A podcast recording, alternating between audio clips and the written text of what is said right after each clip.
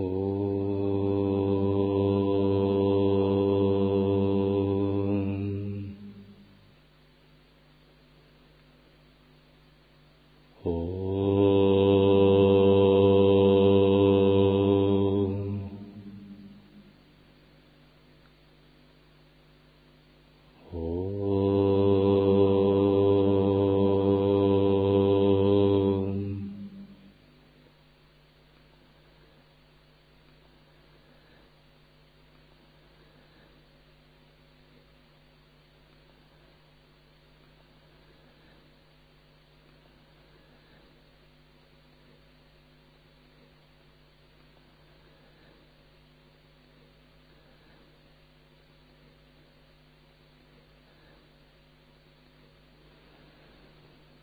Текст Деви Бхагавата Пурана. Книга третья, глава первая.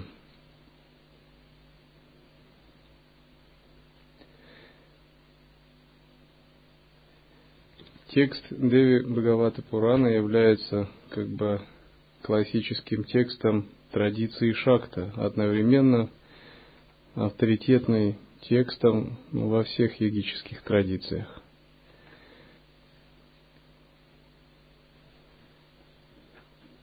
Он рассматривает путь освобождения и философию просветления с точки зрения энергии. И как бы, как вы понимаете, учение связано не, столько, не только с созерцанием, но и с овладением и пониманием принципа энергии – и раздел Шакти Янтра именно как раз описывает способы созерцания и философию, связанную с энергией. В конечном счете освобождение приходит благодаря единству сознания и энергии. Если мы рассмотрим как бы наше ограниченное состояние, то мы имеем различные виды ограничений –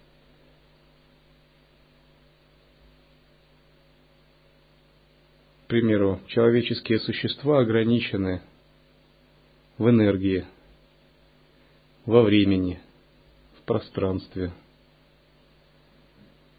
Они также ограничены в знаниях, в блаженстве, в сознании. Они ограничены в свободе воли и в свободе действий. И как бы освобождение означает, что мы постепенно обретаем свободу энергии.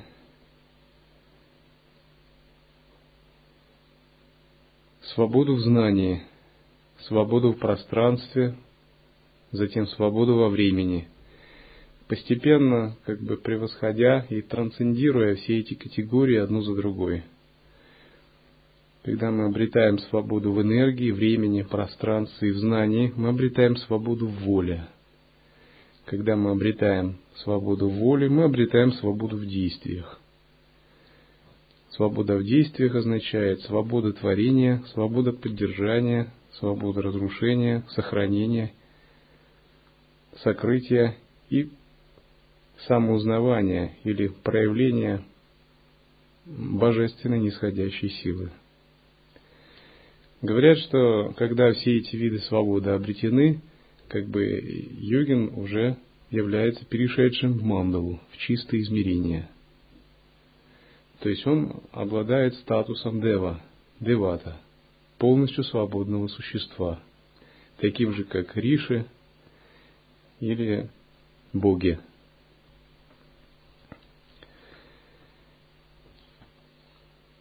И поскольку один освобождение связано с энергией, мы также рассматриваем принципы и философию, связанные с энергией.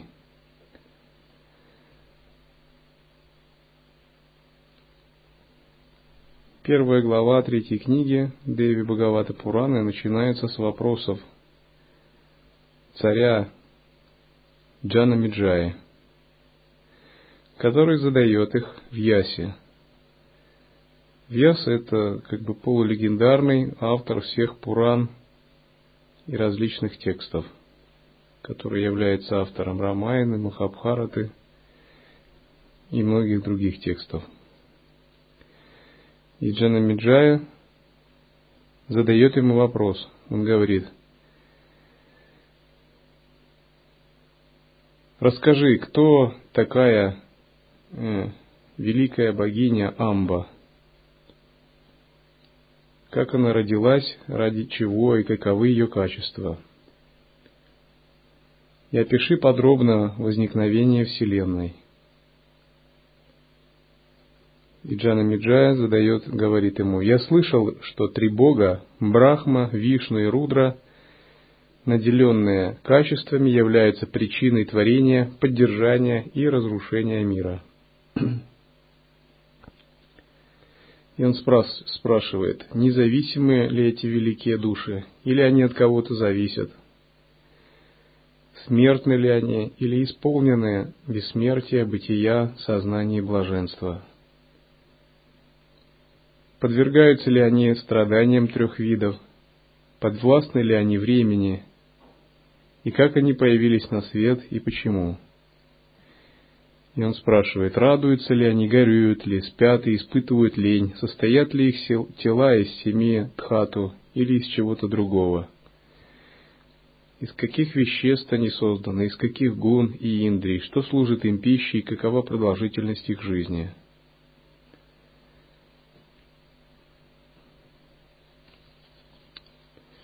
И Вьяса пытается ему рассказать о том, как такие же вопросы он задавал мудрецу Риши Нараде. И Нарада, в свою очередь, рассказал ему то, что ему поведал Брахма.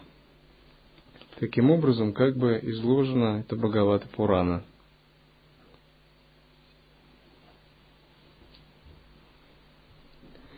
Бхагавата Пурана как бы здесь э, изложена именно по цепи ученической преемственности – Именно цепь ученической преемственности предполагает, что знания или учения исходят от Абсолюта. А если они не исходят от Абсолюта или где-то цепь прерывается, то как бы эти знания ну, не считаются достоверными.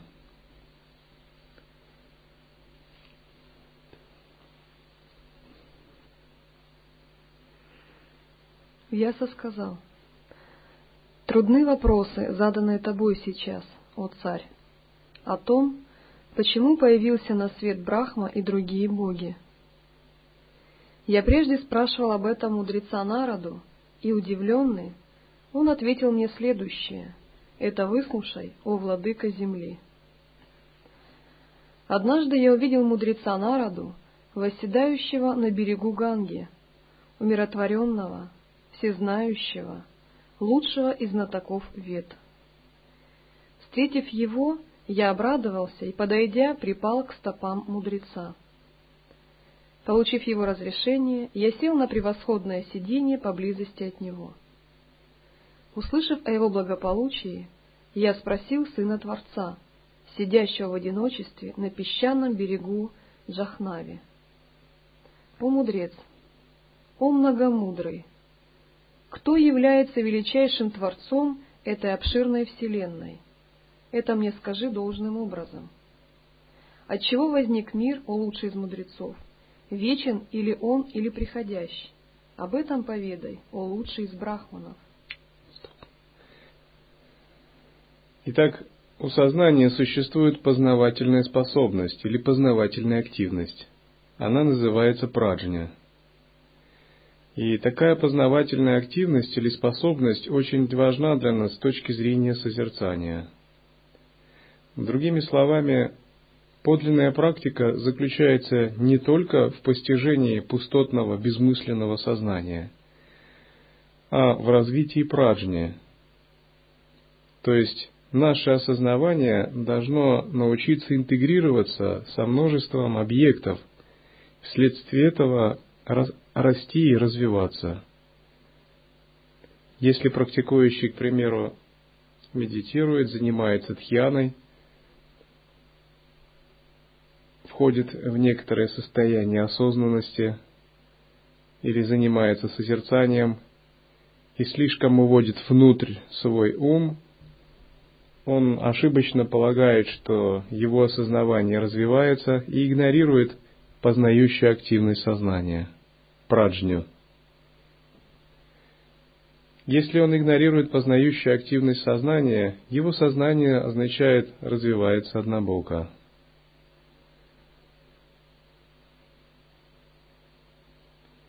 Именно развитие осознанности происходит, когда мы умеем интегрировать нашу познающую активность сознания с различными вещами во Вселенной.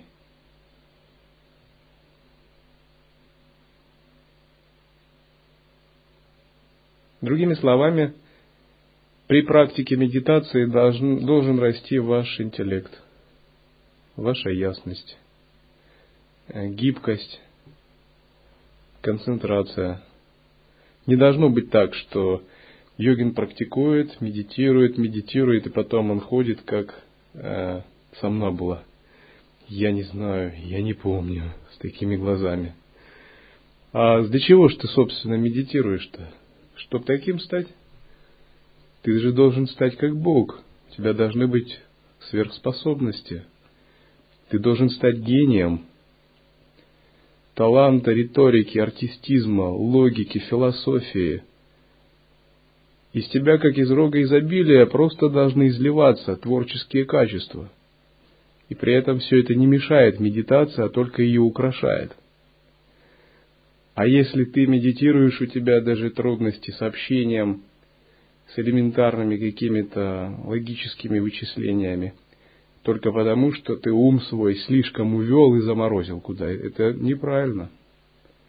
Это нельзя назвать нарастанием познавательных способностей.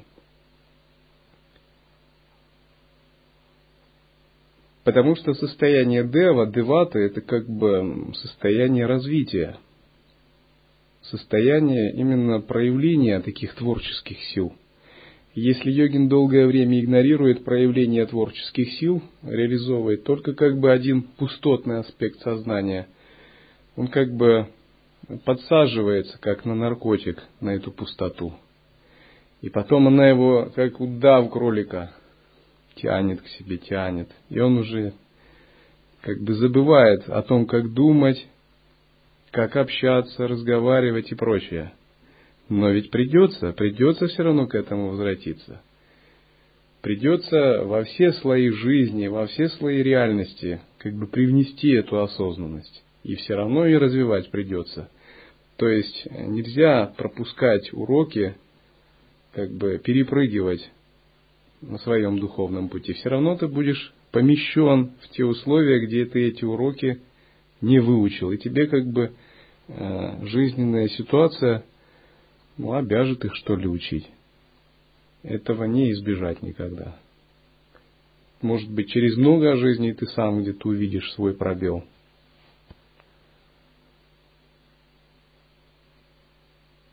Поскольку не обладая такой познавательной активностью, как бы тебе не дадутся под контроль могущественные вселенские силы. А если ты не привлечешь могущественные вселенские силы, ну как бы твой статус Ахам Брахмасми под вопросом. Потому что Ахам Брахмасми состояние, Брахма Ахамбхава – это именно способность привлекать могущественные вселенские шакти, оперировать ими, быть их властно-волевым оператором.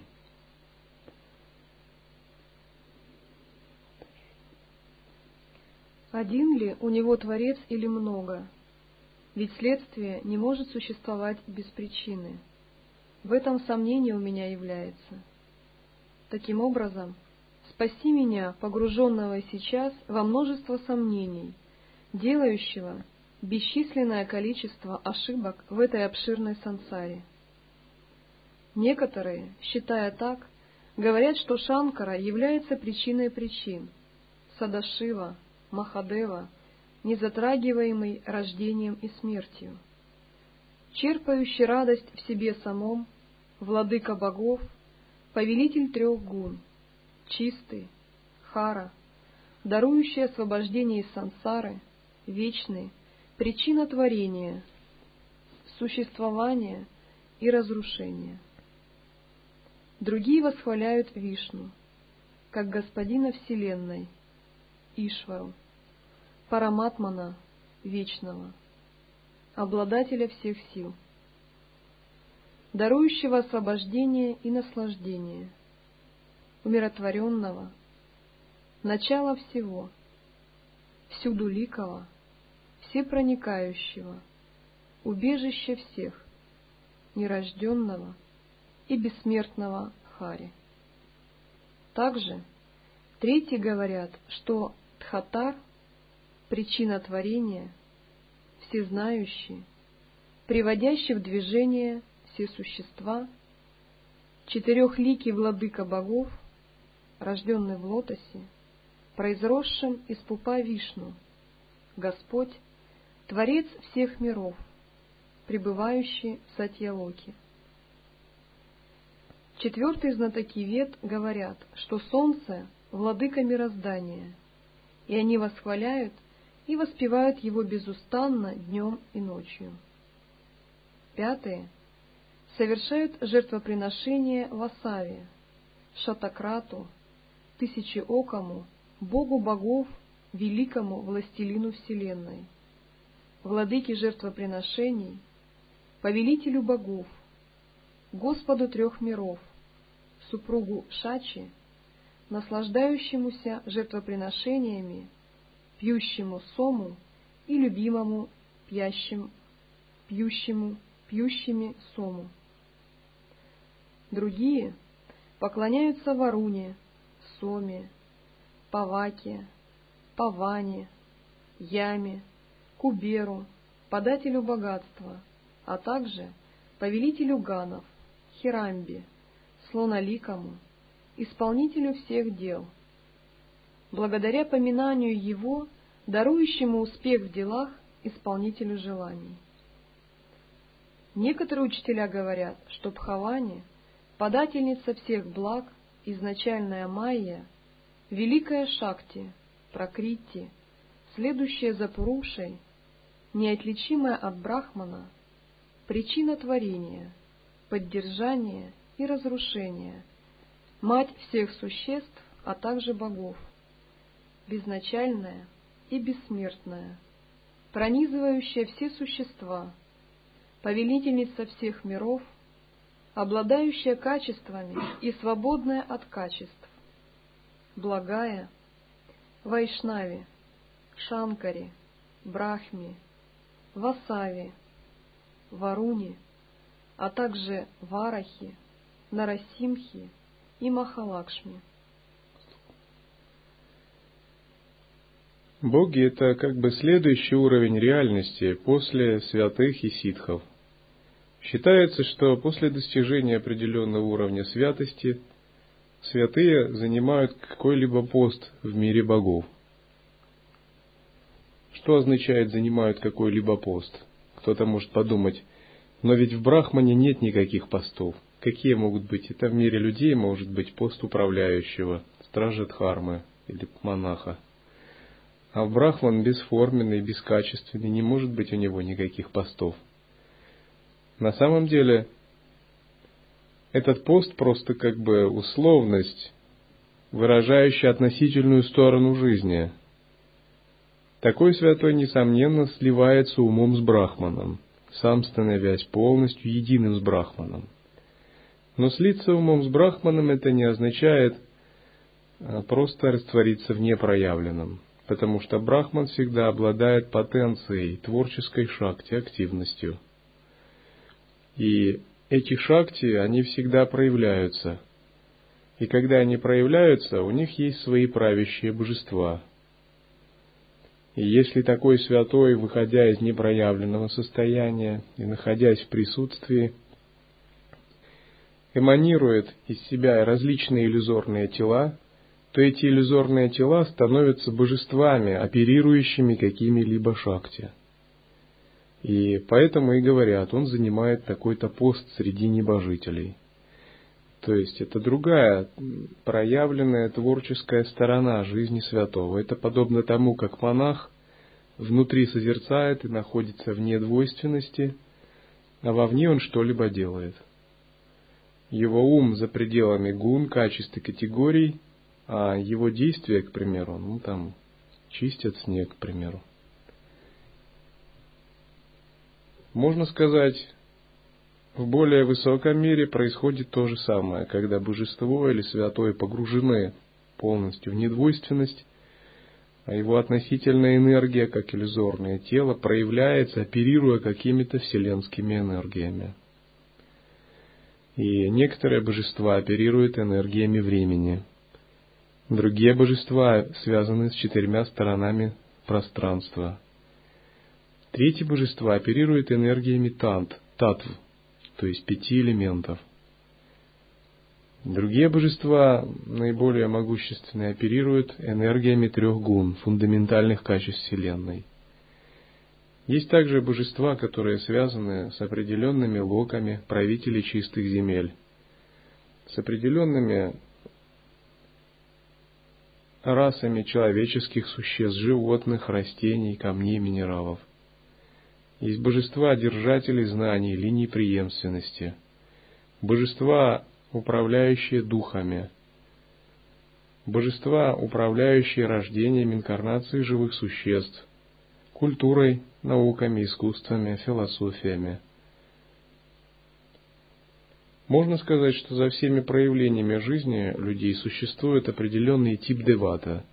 Можно сказать, что девата всегда существует там, где есть энергия. Если есть энергия, у нее всегда правящее божество – примеру, я слышал даже, что некоторые придумали святого покровителя интернету, назвали его Святой Коннектий. Но нет сомнений, что у высоких технологий тоже есть свои правящие божества. Может, конечно, их и не так зовут.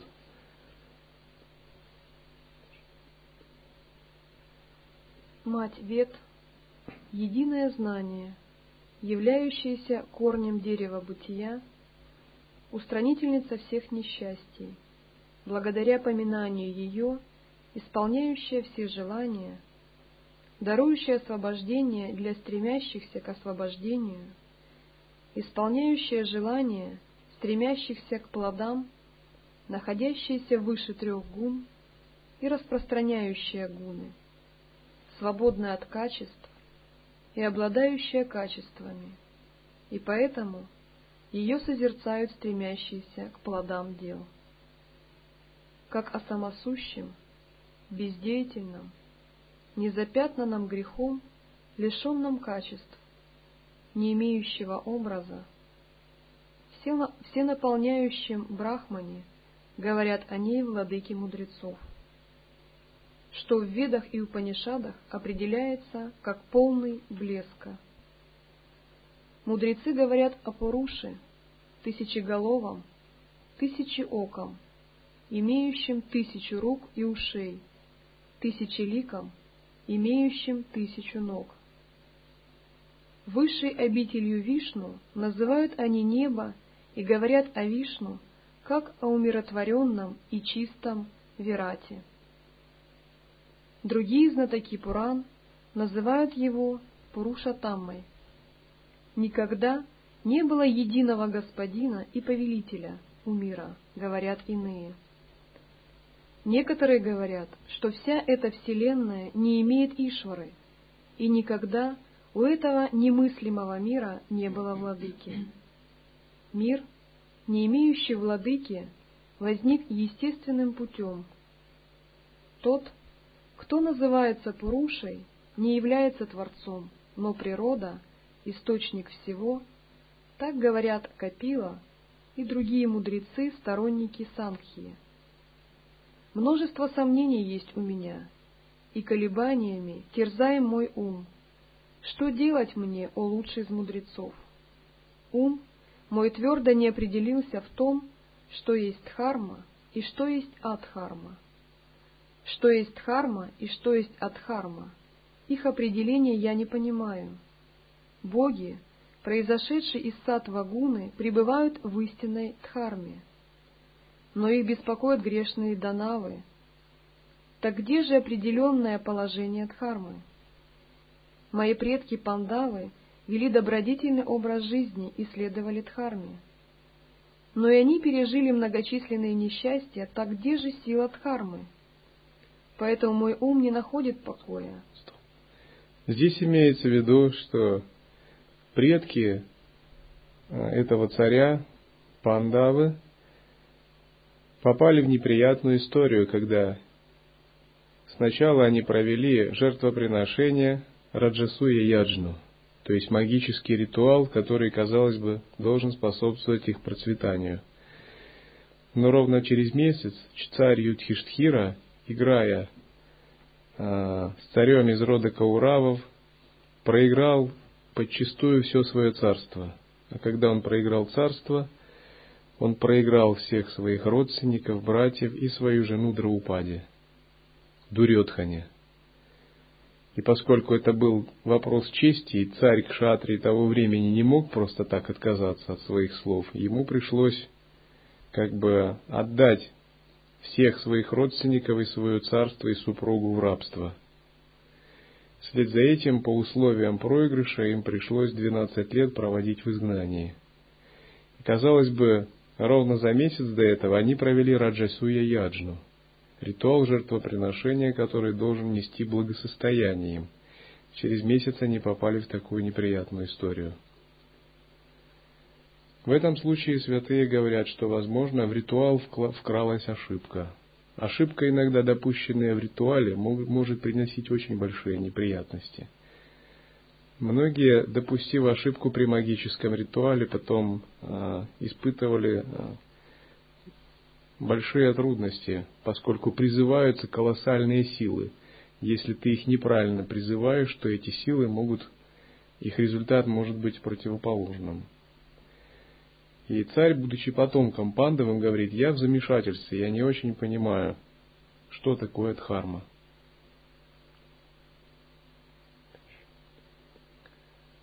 Освободи же мой ум от сомнений, ибо ты способен это сделать, о великий мудрец. Перевези меня, погруженного в мутную воду заблуждения, через океан сансары на лодке знания, о мудрец.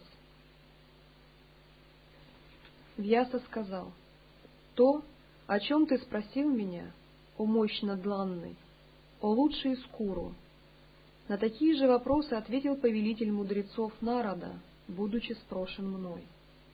Нарада сказал, «О Вьяса, сомнение, о котором ты говоришь, прежде зародилось в моем уме, и, терзаемый им, я отправился к своему отцу, Брахме, излучающему неизмеримый блеск, и задал ему такой же превосходный вопрос, о Вьяса, какой ты задал мне.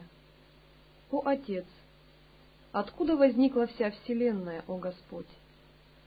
Тобой сотворена она или Вишну, или Рудрой, о душа всего. Правду скажи, о повелитель мира.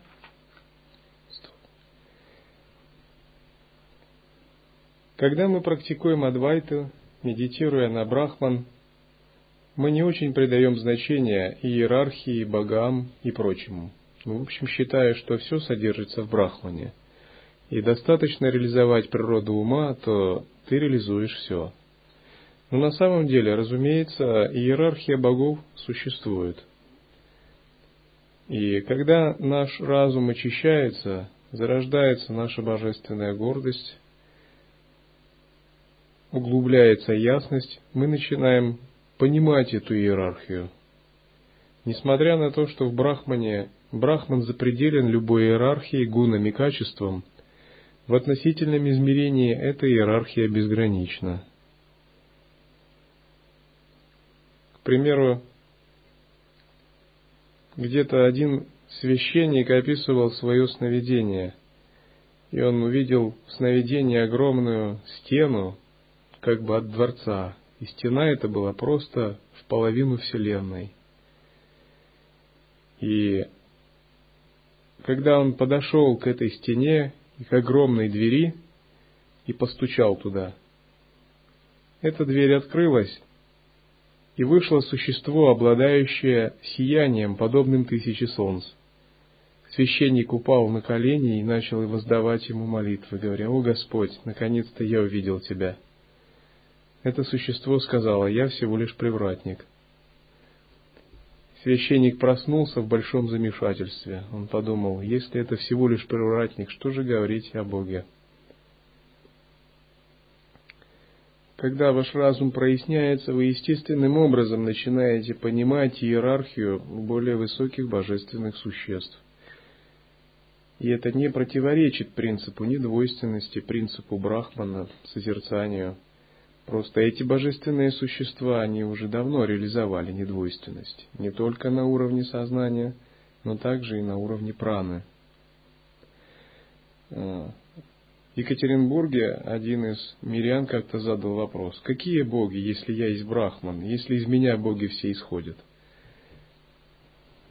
Я ему сказал тогда, но если ты есть брахман, то по идее ты должен быть как минимум управлять Екатеринбургом и не должен останавливаться, когда тебе машет палочкой милиционер. Какие боги, какие власти над тобой есть? Он задумался. Тем не менее, существует много превосходящих человека энергий. Некоторые энергии мирские, непросветленные – Некоторые энергии полностью реализованы, но все они превосходят человека.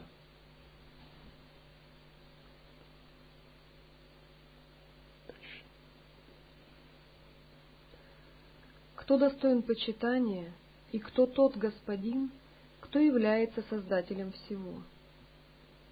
То все расскажи мне, о Брахма, и рассей мои сомнения, о безгрешный, ведь я погружен в сансару, полную страдания и неправды. Разрываемый сомнениями, ум не успокаивается нигде, ни в местах паломничества, ни в созерцании богов, ни при совершении других садхан. У человека, который не знает высшую истину, откуда может быть мир, о покоритель недругов, и занятый многие, многим ум нигде постоянства не достигает. Я не знаю, какого Бога, повелителя, повелителей всего мне восхвалять, кого вспоминать, кому приносить жертвы и кого почитать. О сын Сатьявати! После того, как я задал такой трудный вопрос, Брахма, прародитель мира, ответил мне —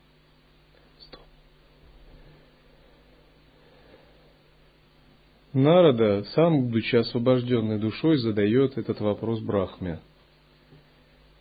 Это означает, что даже ситхи и боги не могут понять до конца природу Абсолюта, потому что природа Абсолюта безгранична, и часто боги, собираясь, задают вопрос более высоким богам, спрашивая их о природе вечности, пространства, Абсолюта – Таким же образом, вы должны задавать должные вопросы и спустя три года монашества, спустя двадцать лет монашества, спустя пятьдесят лет монашества, спустя сто лет духовной жизни и так далее. Потому что на самом деле духовная практика неисчерпаема. Недостаточно изучить восемь санкальпи от Мавичару, чтобы ходить гоголем. Это совсем недостаточно. Можно сказать, даже после 20 лет монашества вы будете чувствовать себя очень-очень начинающим, просто новичком, духовным дилетантом. Разумеется, это не повод для самоуничижения. Просто духовный практик всегда понимает, что перед ним те вершины, которым идет всегда, беспредельны, им нет никогда конца. Он никогда не может сказать «я все изучил, я все знаю». Сказать так значит отрезать себе всякий путь к развитию. Это значит надеть на себя лавровый венок и остановиться в своем развитии.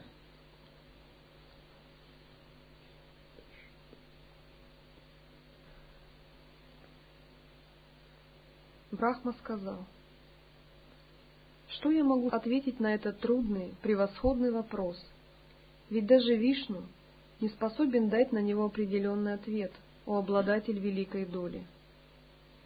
Кто привязан к этой сансаре, тот не знает на него ответа, о многомудрый, но знает отрешенный, свободный от устремлений и зависти. Некогда, когда существовал только Экарнава, и все движущееся и неподвижное погибло, когда возникли только... Экарнава — это как бы единый причинный океан бытия, первозданный хаос. Когда возникли только пять элементов, тогда я появился на свет из лотоса. И не увидел я ни солнца, ни луны, ни деревьев, ни гор, и, сидя в середине лотоса, подумал, отчего я родился в воде этого великого океана? Кто мой защитник, господин и творец? И кто будет моим губителем в конце юги? Нет здесь очевидной земли, на которой бы покоилась эта вода. Но как мог возникнуть лотос, про который известно, что он растет из грязи? Я знаю, что корень лотоса находится в земле, значит, будет земля там, где корень, и нет в этом сомнения. Что означает лотос, из которого возник Брахма? Это не означает, что буквально в космосе распустился цветок лотоса. Лотос в данном случае это синоним чистого сознания, которое как бы локально сгруппировалось в определенной точке бесконечного пространства и породило божество. Божество начало само себя осознавать и искать причину собственного существования и причину этого чистого сознания. И растет из грязи означает, что оно определило, что это чистое сознание растет из первозданного хаоса. Затем я искал под водой землю одну тысячу лет и не нашел ее. «Предайся подвижничеству», — сказал мне из воздуха голос, чей источник был невидим, и затем я совершал аскезы, восседая на лотосе одну тысячу лет. После этого я снова услышал голос, сказавший мне «Твори». Услышав его, я смутился, думая, что творить мне, что делать? Тогда приблизились ужасные Дайтьи, Матху и Кайтапха, и ими, вызывающими меня на бой в океане, испуганный, я, покинув стебель лотоса, погрузился в воду, и там увидел я человека, удивительного, высшей степени, чье тело имело цвет тучи, облаченного в желтые одежды, четырехрукого, возлежащего на шеше, повелителя мира, украшенного гирляндами из лесных цветов, держащего в руках раковину, диск, палицу, лотос и другое оружие. Я узрел Махавишну, возлежащего на шеше, как на ложе, попавшего во власть йоганидры, недвижимого Ачьюту. Увидев его спящим на змеи, я задумался, что мне делать, о Нарада. Тогда я вспомнил богиню и восхвалил ее, пребывавшую в образе сна. Выйдя из тела Вишну, благая богиня явилась в небе, та, чей облик неописуем, украшенная божественными драгоценностями. Когда Брахма исследовал собственные способности, во Вселенной появились какие-то хаотические силы, которые здесь называются демонами. И прячась от них, он обратился внутрь себя в медитации и нашел превосходящее его существо. Когда он обратился к этому существу, он медитировал как бы на его энергию – и эта энергия начала проявляться. Таким образом, Брахма медитировал на аспект шакти, на аспект энергии, чтобы прояснить свои вопросы и избавиться от трудностей, которые препятствовали его творческим силам.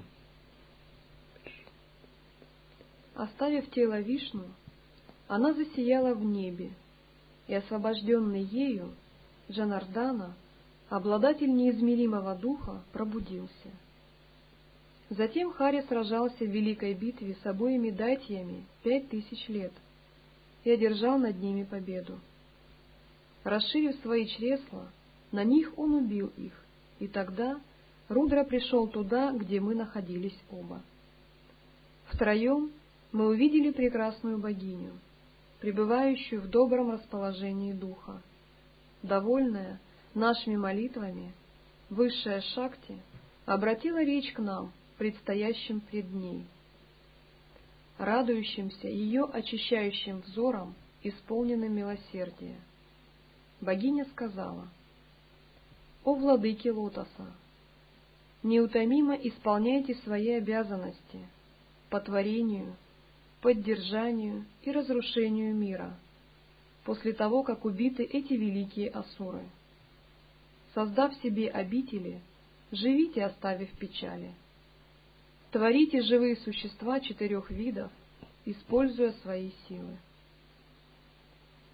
Брахма сказал, выслушав ее слова, прекрасные, несущие счастье, мягкие, мы отвечали — как же мы будем способны сотворить эти существа? Ведь нет нигде земли, о мать, повсюду лишь водная гладь распростерта. Нет ни пяти элементов, ни гун, ни танматр, ни индрий. Услышав наши слова, благая заулыбалась. Тотчас же с небес спустилась прекрасная небесная колесница, и она промолвила, «О боги, садитесь и не бойтесь, в небесную эту колесницу, о Брахма, о Вишну, о Иша, и я покажу вам сегодня нечто удивительное. Услышав ее слова, мы сказали «Ом». Взошли и сели в небесную колесницу, украшенную драгоценными камнями, жемчугом, тканями, наполненную звоном колокольчиков, подобную обители богов, прекрасную, все трое бесстрашно, и она, видя, что мы сидим, обуздав чувства, благодаря своей силе, вознесла нас в небо. Брахма сказал, там, где приземлилась эта управляемая мыслью колесница, мы не увидели воды и очень тогда изумились. На той земле были деревья с плодами, прекрасные, среди которых раздавалось кукование кокелей, были также леса и сады, женщины и мужчины, животные, реки, озера, колодца, водоемы, пруды и водопады. А перед нами был прекрасный город, окруженный удивительной стеной, полный храмов, блистающий многочисленными дворцами. И тогда мы подумали, увидев этот город, это рай, таким же сотворено это чудо, мы увидели царя обликом подобного небожителю, выезжающего на охоту в лес, а Амбика оставалась на небесной колеснице. В мгновение небесная колесница, летящая по воздуху, взмыла в небо и вмиг достигла другого прекрасного места. Мы увидели превосходный сад Нандана, где, найдя прибежище в тени дерева Париджата, пребывала Сурабхи. Поблизости от нее стоял слон с четырьмя бивнями, и там сонмы Апсар, включая Минаку и других, развлекались различным образом, танцуя и распевая песни. Сотни гандхарвов, якши и видьядхаров пели и играли в саду из коралловых деревьев. Там также мы увидели шат Шатакрату Шачи, дочерью Пуламана мы удивились, увидев тройственную вселенную, властителя морских чудищ, Куберу, Яму, Сурью, бога огня Агни. Увидев богов, мы пришли в великое изумление. Тогда из того изукрашенного города выехал государь, царь богов, сидящий невозмутимо в паланкине, несомом людьми сидящие в небесной колеснице, мы в мгновение ока затем прилетели в божественную Брахмалоку, почитаемую всеми небожителями, и, увидев там Брахму, Хара и Кишава были удивлены. В зале собрания там присутствовали веды в олицетворенной форме со всеми ангами, океаны, реки, горы и змеи. Что означает присутствовали реки, веды, океаны? Это означает, присутствовали их божества. К примеру, в нечистом кармическом видении Ветлуга – это река. В чистом видении Ветлуга – это божество. То есть тонкая творческая сила, которая управляет элементом воды в, этом, в этой местности – нечистом кармическом видении э, гора – это гора. В чистом видении гора представляет собой мандалу, дворец с правящим местным божеством. Именно так следует понимать, что присутствовали горы и реки там на собрании. Такое божество не обязательно будет иметь форму человека. Божество на самом деле не ограничено ни формой человека, ни кого-либо еще – оно может принять форму, похожую на человека, как изображают в иконографии. Может принять любую другую форму. Божество – это многомерное творческое сознание, которое не ограничено понятиями формы и прочего. Часто боги просто считывают данное подсознание человека, его сформированный опыт, и мгновенно принимают ту форму, которая близка тому существу, то есть перед человеком появляется в форме человека. Иногда даже могут напоминать его родственника, знакомого святого или духовного учителя, чтобы был более доступным контакт.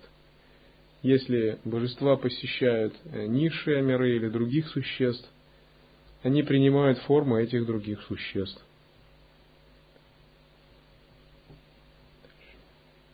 Вишну и Шива спросили меня – у четырехликий, кто этот вечный Брахма? И им ответил я, я не знаю, кто есть господин творения, кто я и кто он, и почему это заблуждение у меня, о владыке. И через миг небесная колесница, летящая со скоростью мысли, взмыла в небо и опустилась на прекрасной вершине Кайласы, на которой обитают сонмы Якши, украшенной садом из коралловых деревьев, где куковали кокели и пели попугаи, где звучали лютни, барабаны мураджа и другие музыкальные инструменты, нанесущие счастье благой.